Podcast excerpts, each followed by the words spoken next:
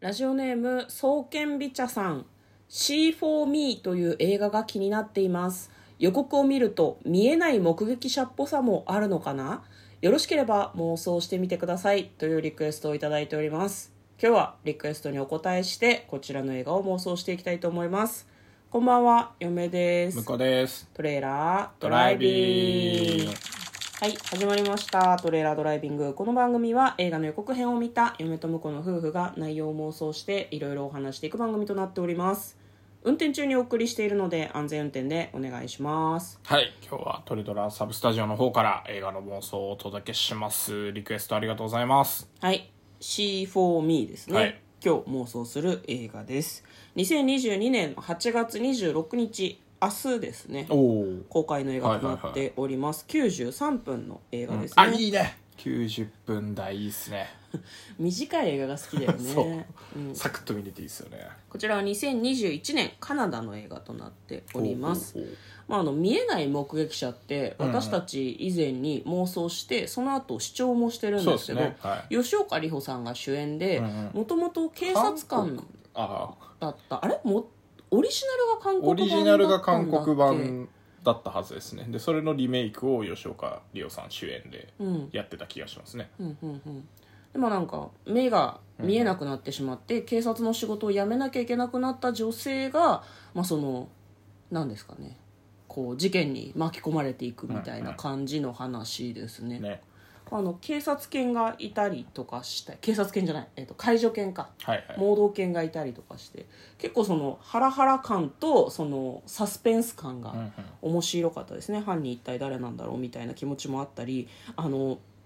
見えないっていうことを逆にこう逆手に取るっていうと変なんだけど、うん見えないから他の感覚がこう優れていてちょっとその異変に気づくのが早いとかそういうのがなんか面白い部分だったのかなと思うんですけどで今回は C4Me それと似た映画なのかなと思いながら予告編を見てみましたでは内容の方を妄想する前にまず予告編を復習していきたいと思います、えー女の子ですねソフィーという少女がいるんですけれども、まあ、サングラスをかけてるでタクシーで大豪邸にこう乗りつけるんですけど、彼女はそこで、えーペットシッター、はいはいはいをしに行ったようなんですねで彼女は目が見えないんですけど、まあ、そのペットシッターの仕事をまあ引き受けているとでその大豪邸に住んでいる夫婦が出かけてる間そこで留守番をする役目なんだけどなんかその目が見えないので、えっと、C4Me っていうアプリを使ってヘルパーの人とつながって、まあ、そのなんだろうなスマホのカメラをこう掲げると家の様子が見えるじゃんうんうんそれをもうアプリの先の実際の人間がこういう風になってるみたいな、はいはいはい窓があってこういう景色が見えるとかそういうのを全部教えてくれるんですね、うんうん階段の位置がどこそことか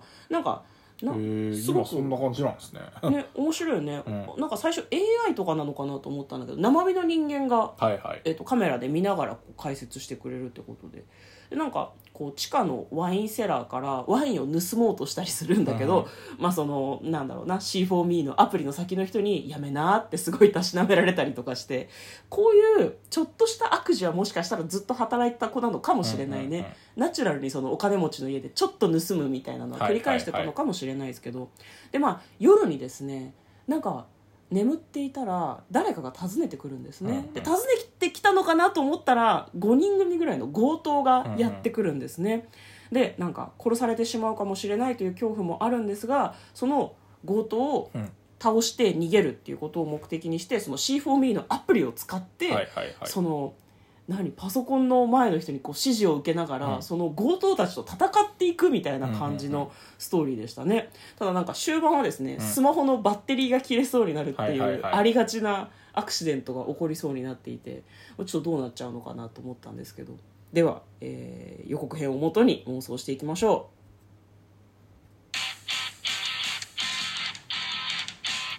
トレーラードライビング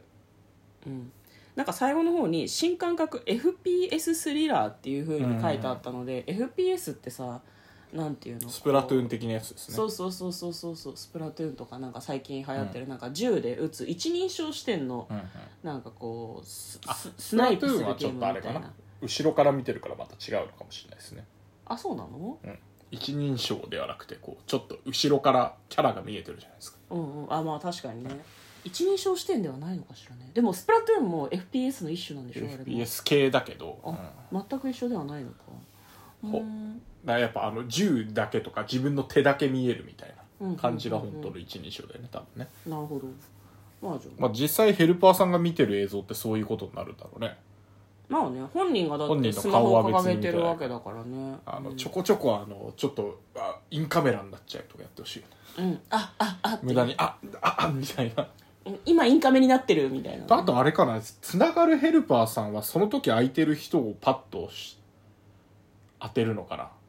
いやでもさなんか相性とかもありそうじゃないいや相性も誰でもいいわけではいなやくてでもある程度ヘルパーでこの資格補助はできますみたいなのを登録してたあーまあまあまあらそうか完全に素人がやってるそわうけないもんな24時間マッチングしてくれた方がうんうんうんいつでもヘルプができるから確かに確かに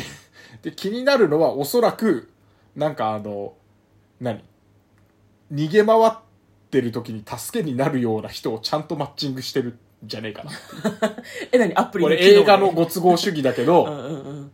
映画のご都合主義なんだけど、うんあの銃を撃つ時になんか警察官の、元警察官のああ人と繋がってるとか、はいはいはいあるかもなねんか自分がこう危なくなった時にその、役立つなんかあのそ外に出なきゃいけなくて、うん身を隠さなきゃいけないようなうん時にはなんかあのキャンプとかね、うんあの狩りを普段やってる人とか、うんそう いうなぜかそういう人にちゃんとつなげてくれるすごいアプリっていう。なんか見てる人がえそのアプリすごくないって思っちゃうそうそうそうみたいない状況をちゃんと察知して、うん適切な人につないでくれてるだから盗むのはよせって言ってるから警察そなののかな瞬間にパッと切り替わって、うんあのあ犯罪歴のあるあのヘルパーさんにつなげてくれる、すごくないそういうのに寛容なすごいアプリだね、なんかね ありかもしれないね、うんなんか怒られると思ったらもうなんかあ別にお酒なんか盗んじゃえよみたいな人とつながるみたそいうなそうそうそう なんかここのなんだろうなストーリー展開的には最終的になんか強盗を全員やっつけてほしいけどね、ううんまくね、うん、なんかその方がすっきりしそうじゃない、まあホそうーねムアローンみたいな電感池じ切でれてからが勝負だからねいやー嫁が思うに一人誰かやっつけてその人のポッケに入ってるスマホで、それ充あー電なるほがどね十分あるわけよ、その人の指紋認証だとかこう指をこうこうこうしたりとかして、はいはいはいはいなんかアプリをダウンロードし直して使うんじゃないかなあと思うあたーありだですねありですね、それでログインがうまくできなくて、うんマッチングが成功しなくて、さっきまでやってくれた人と違う人に当たっちゃうとか、はいはいはいはいはいそういうハラハラなっていなうかイライラはあ面白いるですかもねねうう、ん、だから私のアカウントで入れないみたいな、うんゲストになってるからなんか野良アカウントが 指示をしてくるみたいなんあとこの人にマッチングしまくってあそっかアカウントがでも共通だったらいけるか共通ならね共通アカンウントでログインし直せばいけるかもしれないねでも文字とか打てなそうだよねなんかねト文字は確か視覚障害がある人って音声入力をするんだったいようやなで気もだがからするけどその拾った携帯が音声あ入そうか力自分のと違うからしてるかわかんないじゃうん、どそうだよね自分で設定しなきゃいけないから、音声入力ができなくてっていうのはあるかもねんあだからあれかねこう実は強盗に入った中にこの障害者の人がまだいてうん C4Me みんな入ってるみたいなそれは都合が良すぎるだろ じゃああスマホを奪うのはちょっとあれだから充電器の場所を探すとかあるかもねあそうねいやでもスマホ奪ってていいと思ううんふんだ実はあとは逆にヘルパー側、うん実はいいやつっていう敵が おお